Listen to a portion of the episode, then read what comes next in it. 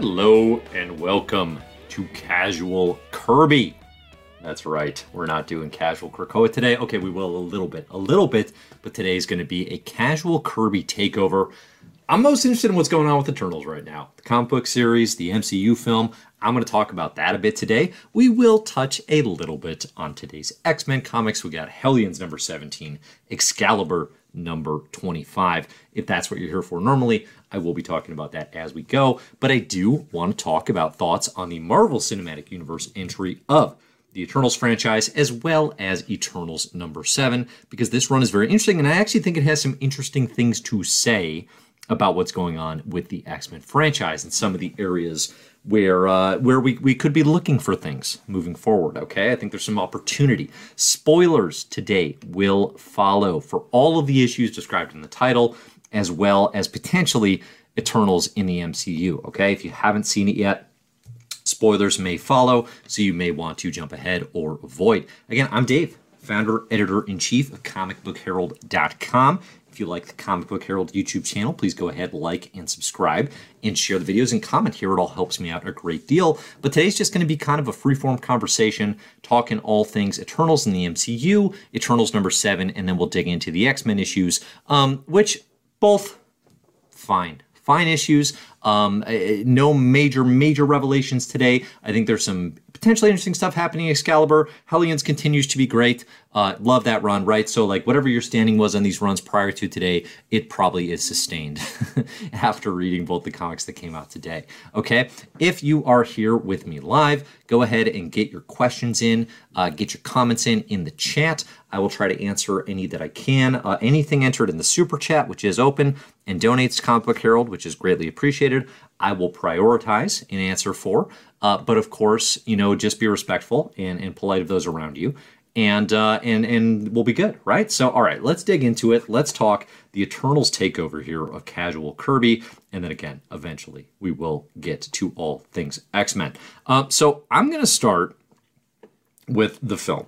All right, I'm going to start with Eternals in the MCU. I saw it this weekend. It was my first time in theaters in uh, since Harley Quinn and the Birds of Prey, actually. Um, and uh, and it was enjoyable. It was an enjoyable experience. My my expectations were tremendously low, right? My expectations were very healthily down.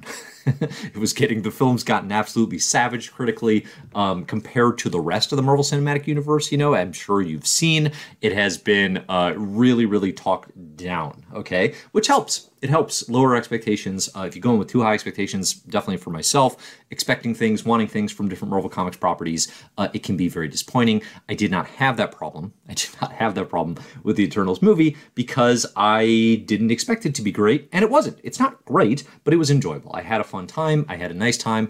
Uh, it is smack. I ranked it smack in the middle. Smack in the middle of my MCU rankings. You can find my full review. I wrote it up, uh, published on Monday on comicbookherald.com, where all my stuff goes. But again, I've got I've been doing tiers of the Marvel Cinematic Universe since I started Comic Book Herald, you know, 2011. Uh, my tier four is the perfectly average film set, and obviously this is going to be variable depending on which mov- movies you love the most. Um, everyone's lists are very different. Uh, for me, that means Eternals fell like literally smack in the middle of my rankings. I've got it just below Guardians of the Galaxy Volume 2, Black Widow, Iron Man 3. Then I've got Eternals. It's number 20 on my list. I include things like the Netflix shows, like basically anything Marvel that's live action that has come out in the era of Marvel Cinematic Universe. I include as sort of a this is worth ranking thing. But then right below Eternals, I got Ant Man and the Wasp, Captain Marvel, Avengers 2, Ant Man, okay? So for me, a, a perfectly average, enjoyable film uh, if you like the Eternals, if you like all things Marvel Studios, this probably worked for you. I think the the savaging of this film, the idea that it is in some way the worst of the Marvel Cinematic Universe, is absurd. I think that that piece of it is absolutely absurd to me. Um, I, again, I don't want to overstate it to the point where I'm like, it is a lost masterpiece. It's not, but it, it, it definitely is not that out of step or that out of line with Marvel Cinematic Universe stuff that isn't particularly special. Okay, um, it was okay, I think, in most regards. And there's some stuff that I actually thought was very interesting. So, all right, let's talk about plot. Let's talk about what actually happened here in Eternals. Um, I've done a couple videos on the YouTube channel, Ease and Eternals, for the first couple issues of the ongoing Kieron Gillen, Esad Ribic, Matthew Wilson, uh, Clayton Cowles run. Um, I haven't done a ton since, so that's why I want to talk a bit about Eternals number seven today. I think I may have a video coming based on this. Uh, the events of that issue that'll more fully explore what's going on in Eternals lore. But the Gillen and Ribic run, and Matthew Wilson and, and Clayton Cowles, it has really amplified my hopes and dreams and enjoyment of the franchise. Um, I've often said, you know, the original Jack Kirby series, the, the late 70s Eternals, visually, I love it. Uh, uh, in terms of plot and material, it literally put me to sleep the first time I read through it. Return visits have helped some. I think as the run progresses, there's some cons- like like Kirby is the king, but he's also the king of concepts. And conceptually, there's some really fun Eternal stuff when when you dig into it. I at least realize like, oh, it's not just Kirby doing a worse version of his DC Fourth World, which is probably the, the easiest and the fastest conclusion to come to. Um, but it's it's quite literally saying, what if superheroes were the basis of all of Earth's mythology and then playing with that? And so so there's obviously cool concept stuff, but I've never loved it. I've never loved it until the current ongoing, written by Kieron Gillen with art by Esad Ribic. Okay, um, and that that has definitely helped. I think heading into this movie because I'm just more immersed and more engaged with Eternals lore. Now, the film, the MCU, doesn't do a heck of a lot with Eternals lore, uh, but to be fair, it has a lot of ground to cover. Okay, so like my working assumption was that introducing the Eternals in the MCU would allow a chance to explore Thanos' family you know, and I use the term loosely, right? And the society that the greatest supervillain of the MCU's Infinity Saga came from. It's not that a comic like Eternals comics are devoid of their own hooks or appeal, but any success the franchise has had, it, it just pales in comparison to what you can do with Jim Starlin's Thanos. You know, obviously a bigger character, um, the basis for the Infinity Saga in the MCU, right? So like, and this fact is pretty clearly not lost on Kieron Gillen and Esad Ribic, right? The, the comics creators who are doing the relaunched 2021 Eternal series. As we see in Eternals number seven today, the brilliance of Gillen, I think, with this book is to just totally acknowledge that, like, yeah, the most interesting thing about the Eternals is these lost, really never before properly explored connections to the Mad Titan. And he's right. And it's making Eternals truly, truly fantastic. I thought the MCU would do this because it is such a Thanos driven era, right? Post Avengers Infinity War and Avengers Endgame, like we are in the aftermath of Thanos wiping out half the galaxy. It would be a great time for an Eternals team franchise to launch and be like, oh yeah, sorry about that. He's our long lost cousin, or whatever you want to call him, you know? So I really thought that was the direction they were going to go. Obviously, they did none of that. Okay, if you've seen the film, that does not happen. They do not get into it. They do tease out that they might get there um, they're going to slow play it. Okay, I'm surprised by that. I'm a little disappointed by that, but nonetheless, nonetheless, this origin story, this filling out the roster of a Phase Four of Marvel that is kind of devoid. It kind of has a hole where its Avengers should be, right? It's got a hole filling out like all these superheroes that were quote unquote lost, right? Black Widow, Iron Man, uh, Captain America, Thor to a degree going out in space, right? You sort of lose a center and they're trying to fill it back in. They're trying to fill it with Shang-Chi, they're trying to fill it with Yelena Belova, they're trying to fill it with the Eternals, okay? And as an origin movie, which I'm just inherently less excited about, if I'm being honest, Eternals, you know, directed here and co-written by Oscar-winning Chloe Zhao, it's got a massive amount of ground to cover, and it's it's too long, two hours and 40 minutes. It generally does it pretty well. It does it pretty well, not amazing. The Eternals roster consists of 10 godlike beings in a dense century spanning mythology tied to the Celestials, right? Like, that's a lot of stuff to have to explain. That's a lot to introduce in a single movie, and I was pleasantly surprised to see Zhao and company pull it off within reason you know, within reason, right? We're seeing Zack Snyder's vision for Justice League as a frequent early comparison point for the film for a lot of reasons, the biggest of which I'll get to. But the Joss Whedon directed, pardon me, directed theatrical cut, like that made it clear to me more than anything how hard it is to introduce big chunks of a super team and simultaneously keep a narrative rolling, right? If you want an example of a film that fails to do that within theatrical, uh, you know, cut time constraints the Joss Whedon Justice League, right? Eternals manages to successfully explain the core dynamics of 10 different characters and without any of the benefit of an audience's pre-built knowledge base. That's pretty incredible. You know, like like Whedon Justice League has the advantage of like, yeah, most people know Flash's deal. You know, like like that is a known thing. Same with Aquaman. Uh, nobody has that for Ajax. Nobody has that for Kingo. Okay, even I don't. And I like I really I've enjoyed a lot of Eternals comics. You know, so on that level, on that level, I think I think Eternals was honestly a success. Like I actually cared about these 10 characters. I had a good feel for who they were as individuals. I think that has gone pretty underrated in the shuffle and in the clear pile on to say, all right, Marvel fatigue, here we go. We finally got an opportunity to really jump on and uh, and celebrate all of us being fatigued by this. Uh, I'm seeing a comment here by CT. Marvel has to stop slow playing their movies. I'm losing interest quickly. I think this is a really important point for where the MCU is at right now because I think the thing that I didn't necessarily expect or wasn't quite ready for was for Phase 4, post Infinity War and Endgame, which I loved, absolutely loved. I didn't anticipate the MCU to fully go back to Phase 1 mentality, right? Of origins and of introductions and of filling a universe with heroes. I was not prepared for that hard dip back to that level of pacing and plotting, you know? Um, and I, so, like, if you think about phase one of the MCU, at the time, Iron Man was a bolt of lightning. That was exciting. Something's happening here. They're onto something. They actually made a good movie. I didn't think they would, right? I was in, like, I was in the mindset at that point, post Spider Man 3, post X3, of like, okay, superhero movies generally kind of suck. they generally don't give me what I kind of would prefer, which I didn't know at the time, but ultimately was actual comics.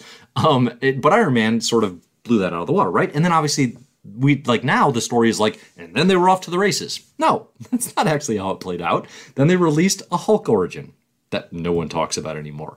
Then they released a Thor origin that ranks near the bottom of most people's lists. Then the Captain America origin, right? Iron Man 2 is one of my least favorite MCU entries. That comes in there. Um, the Cap origin, in retrospect, like there's been a renaissance of like, hey, Captain America First Avenger, actually one of the best MCU movies. But at the time, at the time, that was definitely not my attitude. Now it is. Now it is. But at the time, it was not. Okay. So the MCU slowly built to Avengers. Avengers was huge. They nailed it. It was great. Huge, huge success. And then we're off to the races. Okay. But phase one is a slow origin phase build, and phase four is mirroring that very, very deliberately. Okay. Very, very intentionally. So to your point, CT, about them slow playing it, I kind of agree. I, I mean, I think the one upside for where the MCU is at right now is the Disney Plus shows are actually pushing forward and actually introducing more new things and more big picture vision especially Loki, right, by the end of it, than anything in the actual movies. Um, so because we have those shows, I actually feel a little more satiated. I actually feel a little more satisfied with the the developments of like, okay, where's this stuff going? What are we building towards? Why are we telling these stories now? You know, where's this all going? Than the movies, which are kind of just like, hey, let's get to know the Eternals. Okay. Um, but again, I mean, I think like Eternals, when you think about it in terms of needing to introduce 10 characters with this really dense mythology, I think it does a pretty decent job. Um, I prefer to view this movie as like Marvel's Squadron Supreme by way of Heralds of Galactus. You know, I mean, many of the Eternals share visual motifs and literal power sets with members of the Justice League. Marvel's inversion of the Justice League is, of course, the Squadron Supreme. And then the wrinkle in that is you basically have them as Heralds of Galactus here, except they're Heralds of Celestials. You know, they're the avenging angels of the Celestials. They come and prepare planets for planetary destruction. It's very Silver Surfer and Galactus in terms of how these are utilized. Honestly, to the point, it's to the point where I'm like, I don't know if they can, the MCU can introduce the Silver Surfer and Galactus in a Fantastic Four movie now and not have their deal be fairly different. Like, because if the Silver Surfer's weighing all of the what's the value of Earth's lives and should I allow Galactus to consume this planet, like that conversation just happened in Eternals, you know? Like, it, it happened very, very specifically and over and over again, sometimes very hokily, you know, in terms of like, there's good in people and we shouldn't kill them, even though I've spent centuries planning to do so. Um, I don't think you can do that with Silver Surfer and Galactus right now. So I found that a little strange, even though that's years down the road given how these things play out. I don't anticipate the first Fantastic Four movie will touch it. You know, I, would be surprised at least. You know, be interesting. All right, so they so they got to do something different there. Um, but regardless, like again, it's a decent origin. I think if it's your first exposure to the Eternals, I feel like that would be a lot to take in. And I think that's where we're going to go next is kind of talking about how the current Eternals run by Kieron Gillen and Esad Ribic is actually like the most exciting I've found any Eternals comics. It's a great place to jump to if you came in from that movie thinking that was interesting. There's there's meat on the bone here, but I want to see this explored like in full that's what this run is doing. Um, and I think it's doing it very well. So before I talk about that, you know, I do want to talk about the post credit scenes. Obviously, those those actually had the biggest Marvel Cinematic Universe like new stuff in terms of like connecting to where the universe is going and what it might do. Um, that basically all came in the post credits. Uh, the you know like the second one obviously like we have the Black Knight. Okay, so Dane Whitman is in this movie. I thought Jon Snow did a, a solid job as Dane. He made him more charming than he usually is. Dane's not a particularly engaging character, um, at least until like the recent Si Spurrier mini. You know, it's never been a character that I've cared a heck of a lot about. Um, but uh, but Jon Snow plays it well. The the Curse of the Ebony Blade, okay, sure, been there, done that. Uh, but the cool part, obviously, uh, of that end credits is Mahershala Ali's voice as Blade showing up and saying, "Are you sure you want to do that, Mr. Whitman?" Um, this was unexpected. This was cool. I didn't see this coming. I think you know Blade and Black Knight don't really have a long comics history, so I, I'm interested in the idea potentially of Blade and sort of midnight sunsing his way through like the mystical artifacts of the MCU. I think that could be really cool. I, I think, you know, as we're expanding what magic is and what the Darkhold's role is, you know, post WandaVision, obviously Doctor Strange, I'm sure we'll get into this next year. Um, bringing Blade into that more thoroughly because he's connected to the supernatural and vampires and all that, I think it's a smart idea. Uh, and it, it, could set up a, a, corner or a faction of the MCU that is really, really fascinating. I think bringing Jon Snow or bringing um, Dane Whitman, excuse me, Black Knight into that could be uh, a perfect fit. Because if Black Knight's just like hanging out with the Eternals, that's that's going to get awkward. you know, that's not a perfect fit. I'm not uh, super excited about Black Knight the Avenger. I think that gets kind of boring. I actually like the idea of bringing him more into the supernatural side and doing more stuff with Dane as, you know, someone fighting the supernatural and the Darkhold and all that. I think that could work really, really well. So I think that's a cool angle. We'll see what happens there. The the mid credit scene was the biggest one in terms of where Eternals is going and where Marvel Cosmic is going because we have the introduction of good old Pip the Troll and Eros, brother of Thanos, aka Star Fox. Um, I'm a huge Jim Starlin fan. You know, love, love, love Jim Starlin's Infinity Saga, his Thanos, his Adam Warlock. Uh, Pip the Troll is always like that grating, sort of irritating, like flex of Jim Starlin's, where he's like, I know you love it. I can do whatever I want. And clearly past the point of having much value or use, it's just clearly a creator favorite. I'm more pro Pip the Troll probably just because of my affinity for Starlin as a comics creator, but I don't actually like Pip the Troll. Nonetheless, I really like Patton Oswalt as his voice. I thought the CGI for Pip was uh, weird. like I was absolutely taken aback. Um, I was I I don't know if it was just where I was sitting, being in a theater for the first time in a long time. I thought the CGI for Pip was like really off-putting and strange. I hope that gets fixed before Pip shows up again. Uh, and then of course Harry Styles as Eros Thanos' brother. Like that's what I wanted more of in this movie was those familial connections to the Mad Titan. Obviously, they're teasing out that that stuff's going to happen later.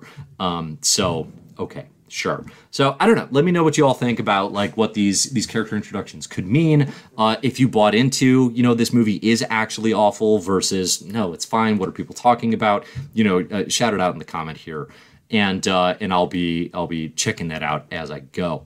You know, but what I do want to say, I think especially coming out of this is, if you like the movie or were interested in the movie, check out the ongoing Eternals run written by Kieron Gillen, art by Ribic, again, colors Matthew Wilson, letters Clayton Cowles. It is great. It is the best Eternals has been. It's my favorite, one of my favorite Marvel comics of 2021.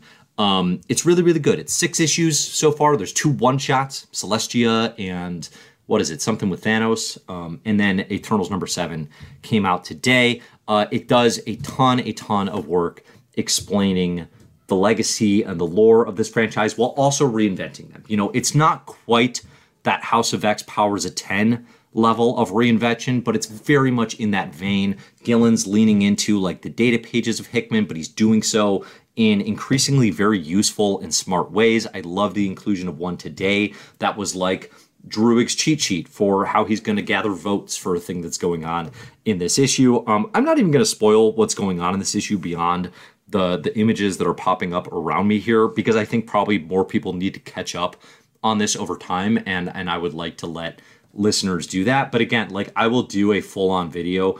I think about the specifics of what happens in Eternals number seven because it's extremely exciting. It's extremely smart. And what I will say what I will say that doesn't really spoil anything that's happened in the run so far is Thanos has a major presence, right? No secret there. Like I said, right up front, Gillen and Ribic are smart enough to realize if we want to make this series one sell and two tap into some more interesting elements, you know, we should include Thanos. Like this is a character with history and legacy that is brilliantly, brilliantly connected to the Eternals via the work of Mark Gruenwald actually. Um, longtime Marvel writer and editor. He connects, he's basically like, hey, Jack Kirby, meet Jim Starlin, mashes those two ideas up. Jim Starlin creates the Titanian Eternals in, in um, uh, oh man, Mentor and Star Fox and Thanos and that family. And then Mark Gruenwald takes that and says, all right, let's meet Kirby's Eternals who live in Olympia. And he mashes all that up in these what if backup issues that came out in like the late 70s into the early 80s. And Gillen and Ribic now are finally running with that and saying, okay, one of the Eternals' long lost cousins are Thanos. Why has that story not been told before? And it's doing so in these extremely, extremely interesting ways. Um, it picks up very directly where Donny Cates left Thanos after Guardians of the Galaxy. It doesn't ignore, you know, the continuity of where Thanos, the Mad Titan, has been. It picks up very directly and explains things, and that's actually very much a part of the story as it's happening now. But one thing I was thinking about in regards to X Men and I'll answer this after I get a sip here, is okay, Eternals has Thanos, supervillain that makes this series a lot more interesting. It's it's engaging both to people who maybe are less familiar with the Eternals, but also just to me who just loves the character. Um, does Krakoa and the X Men have a Thanos? Does it have a supervillain pull right now in Thanos magnitude, and does it need one? All right, that's the question I'm wondering about. Who is the Thanos of Krakoa. Okay, going into the the Dawn of X and the Reign of X, I would have thought like Apocalypse is a good fit for that, right? A character with that sort of charisma and history and pull. And Apocalypse is off the board. We know that, right? Apocalypse has been off the board since Ten of Swords. Isn't going to be coming back, presumably, for some time. Probably won't see Apocalypse again in Inferno. It'll probably be well after into the post Hickman era of X Men, right? Magneto certainly a character with that magnetism, right, if you will, with that charisma, um, but not operating in a supervillain sense, right? Magneto is very much a piece of all this. So is Apocalypse. You know, it's one of the things about House and Powers is bringing everyone together for the handshake and saying, "Hey, let's all get along, mutant kind." It kind of makes it so the supervillains who usually carry the pull of Thanos are off the table right? And that takes out the most interesting ones. Okay, so the big bad, obviously, the big bad of the X Men universe is machine intelligence, more specifically Nimrod. Okay, and so far, with the exception of Powers of 10, Nimrod has not been nearly as engaging as any of what I just described, right? Nobody would say Nimrod is on par with Thanos. Nobody would say Nimrod is in par with Apocalypse and Magneto when they're at their peak in terms of threats, in terms of specific villains. Could they get there because Hickman made Nimrod and Powers of 10 so fun? Yeah, we've seen it done.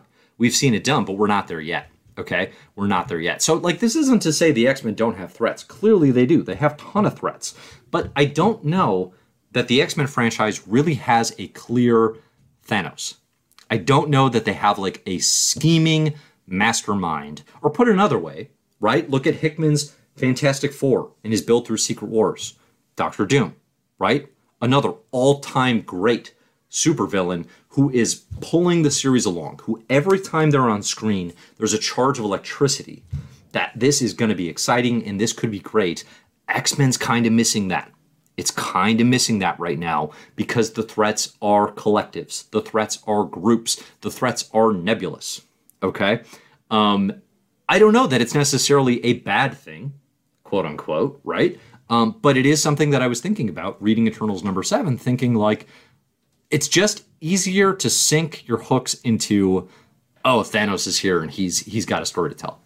Okay, and we got to see what he's gonna, what havoc he's gonna wreak on the Eternals. And it's not even just like a big Eternals versus Thanos beat 'em up. That's not the appeal.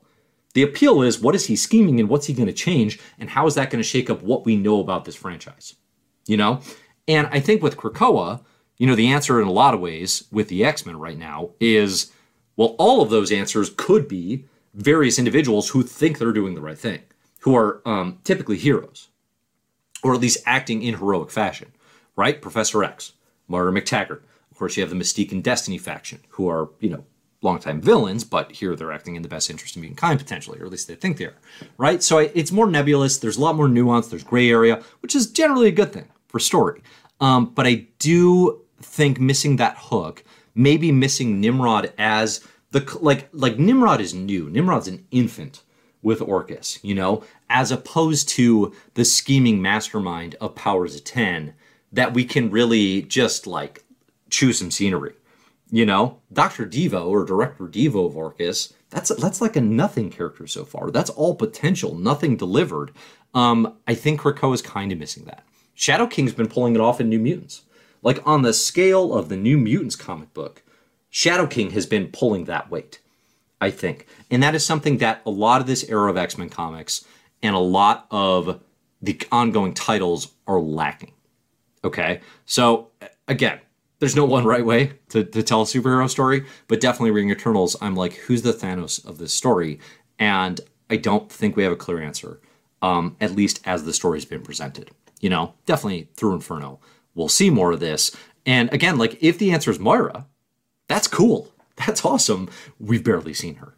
you know, we we just haven't seen enough of her. Like, so you just don't get those moments of electrifying, exciting, exciting stuff. So, all right, again, if you if you're interested in learning more about the Eternals, about Thanos, um, I did do a video previously that asked the question: Is Thanos a mutant? Is Thanos an Eternal? Uh, you can find that on the channel. Um, just like and subscribe the channel here, and you'll get the the more the update I'm going to do about. That I won't spoil it, but basically uh, current relationship to the Eternals, um, what it means for the Marvel Universe, what it means for the Eternals franchise, and why it's so so flipping cool in this current run. Okay, so let's uh, let's talk X Men comics here. I'm going to talk about Hellions number 17 and Excalibur number 25. Again, if you have questions you want to get in, definitely fire them off here in the chat, and I'll tackle what I can.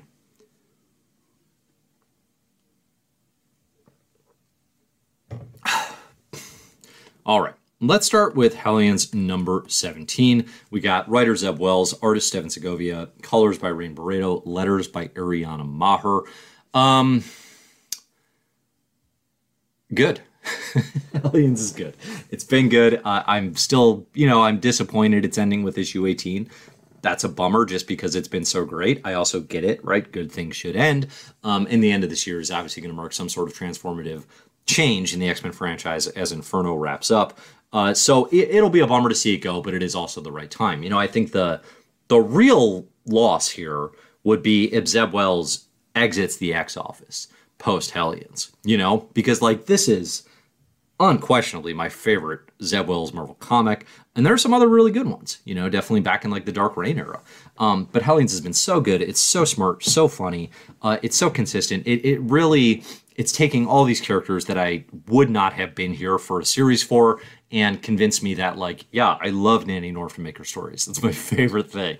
That was not true um, prior to zeb wells writing. So i just I, I really hope wells isn't like formally going to just be all-time spider-man after this and is going to do something else in the x office but we will see. Um, so the, the focus of this issue was it turns out the little baby from the right the little right robot uh, that nanny stole and was trying to raise as her own is um, the right come back to collect. Okay, so they get their little baby robot. They hurt Nanny in the process. Orphan Maker's like, this is my chance to prove myself to um, to Nanny. He goes to rescue the little baby, kills a bunch of people on the right. Um, they're awful. So you know, Krakoa is like, mm, yeah, and uh, and in doing so, we learned that the little baby right robot is in fact a self-replicating mutant AI that hates mutants.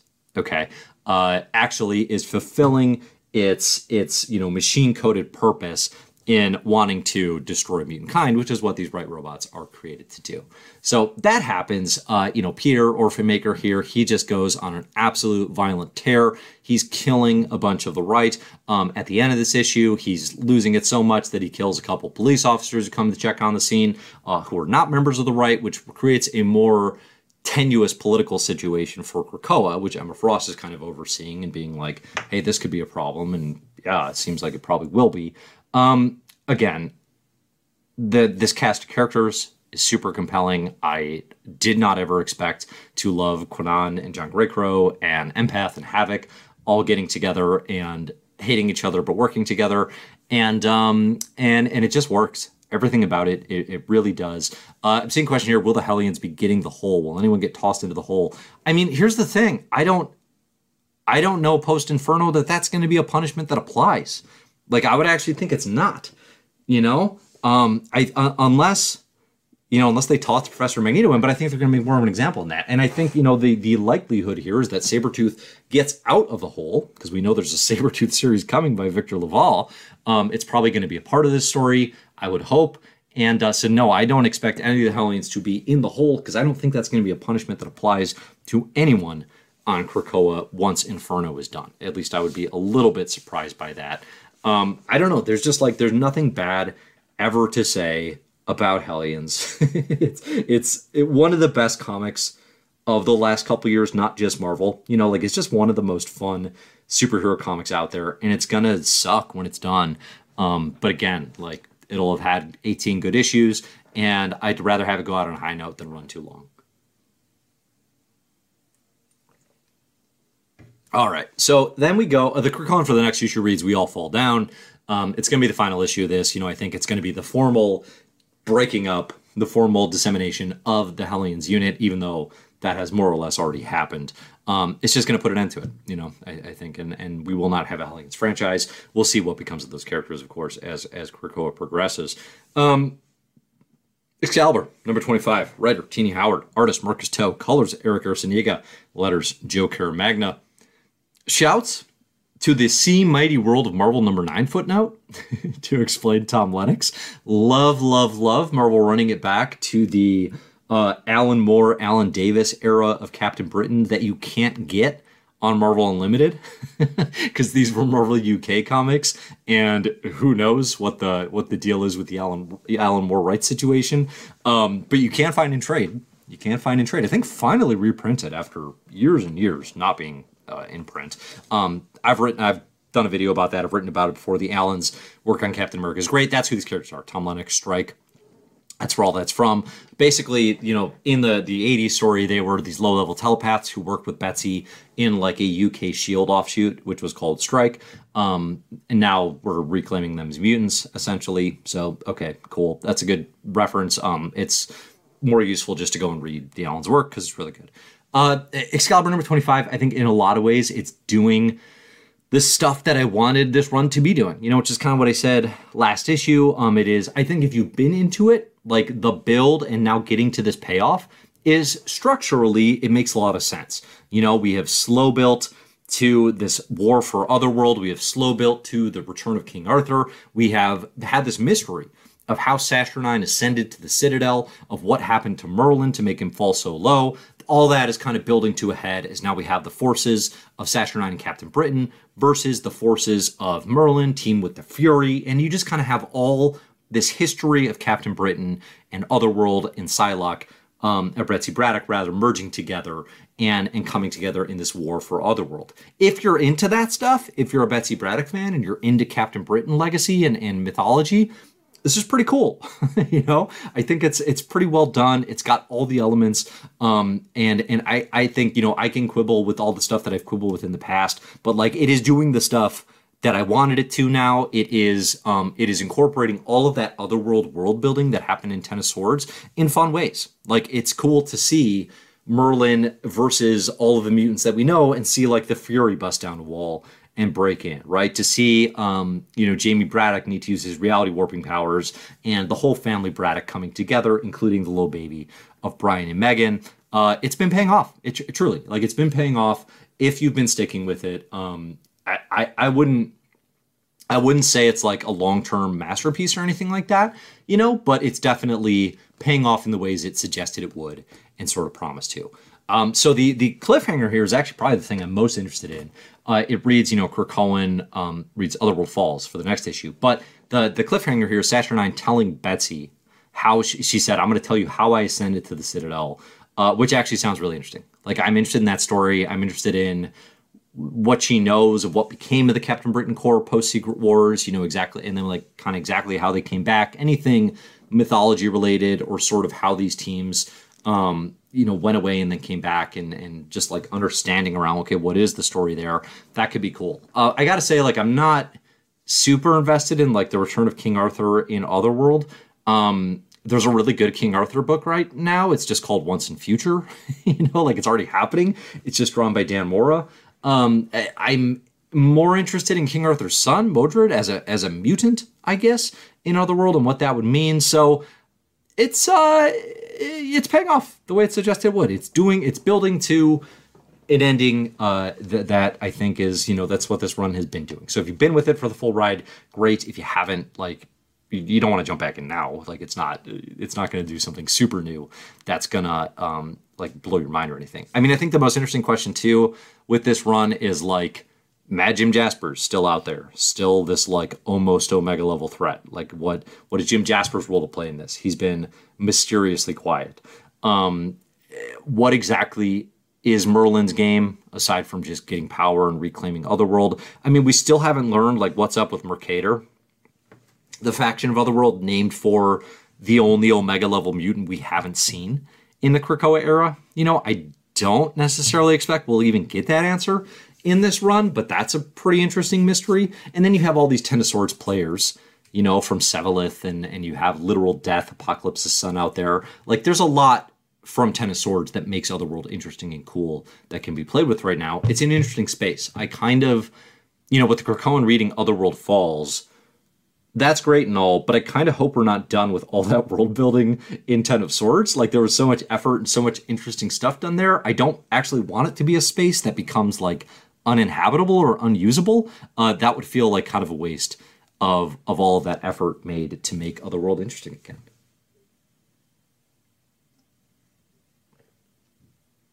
All right, so I think those are the main things I want to talk about today. Um, it, let's see, does anybody have any major questions?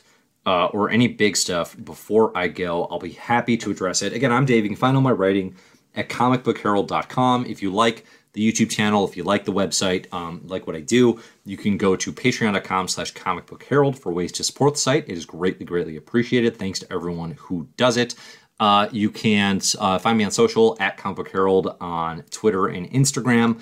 Um, I'm most frequently probably on Twitter uh, if you want to chat or, or have questions there, and, and, we can address them. Uh, Comic Book Herald, again, we have really good stuff going this week from essays from a bunch of different writers. I gotta say, like different writers and stuff that have been doing essays have been killing it. We had a great article last weekend uh, from Mark Turetsky about the Gillen Ribic Eternals run, how it connects to Isaac Asimov's Foundation and Robot series. Uh, if you're a fan of either of those, it is definitely, definitely really, really great reading that I recommend. Uh, what about Secret X Men? People want to know about Secret X Men. That is the new series, um, or one shot, it would seem, that was announced. It's going to be written by Tini Howard. Uh, I'm forgetting the artist off the top of my head, but that's coming in February. It's going to be all the X Men that uh, were eligible to be voted onto the X Men roster during the Hellfire Gala, but didn't make it, who didn't get the spot that Polaris took. They're all going to come together to save Xandra, the Empress of the Shi'ar Empire, again. Uh, we saw Storm save her. We saw Storm and Cyclops and Jean Grey uh, in one of the Hickman X Men issues. Uh, Xandra apparently needs saving again. Uh, this just keeps happening over and over. We just saw the Shi'ar Imperial Guard absolutely uh, decimated by the Lethal Legion in Sword. So, like, not a great time. Not a great time to be part of the Shi'ar Empire. Um, kind of a lame ally, it would seem, for the X Men and mutant kind, at least the way they've been performing lately. Uh, do do I see? Do I think we'll be seeing a mutant Imperial Guard at some point, in line with what we saw on Moira's Life Nine? Um, that's a cool idea and a cool question. I mean, I think so. Like, here's here's what I'm interested in with with Xandra is she's a young empress of the Shi'ar Empire. She keeps needing the mutants to save her. So I would like to see Xandra take some initiative and be like, here's what I'm going to do as empress. I'm going to recruit some some of mutant kind. I'm going to build my own force. Uh, you know, the, the ways we're doing things are not working clearly. Um, so let's connect with Krakoa. Let's bring them in more more strictly as allies. Maybe it's with Sword. Maybe it's just with Krakoa directly. I think that would be cool to see Xandra actually take charge and be like, who, who is she as an empress? Who is she going to be as a character? She's not Lilandra. She's not her father, Charles Xavier, um, or you know, clone father, whatever the heck the the math is there. Uh, also, like, what is literally any relationship between Charlie X and uh, Xandra? Let's see some more of that. Um, let's that stuff I would like to see explained you know, because it, it's very, very uh, understated and just not explored right now. But we'll see. We'll see with this one shot. I mean, I'm not like over the moon excited, but I'm, I'm curious to see where it goes. I think probably my biggest takeaways are going to be less about like, I'm less into like, oh, I want to hang out with all these characters on a, a, weird team together. And I'm more like, what is Xandra's role going to be going forward? And what does this mean for the Shi'ar relationship? That stuff, big picture, is probably pretty interesting to me. Um, all right, what other questions do we got here? Do, do, do.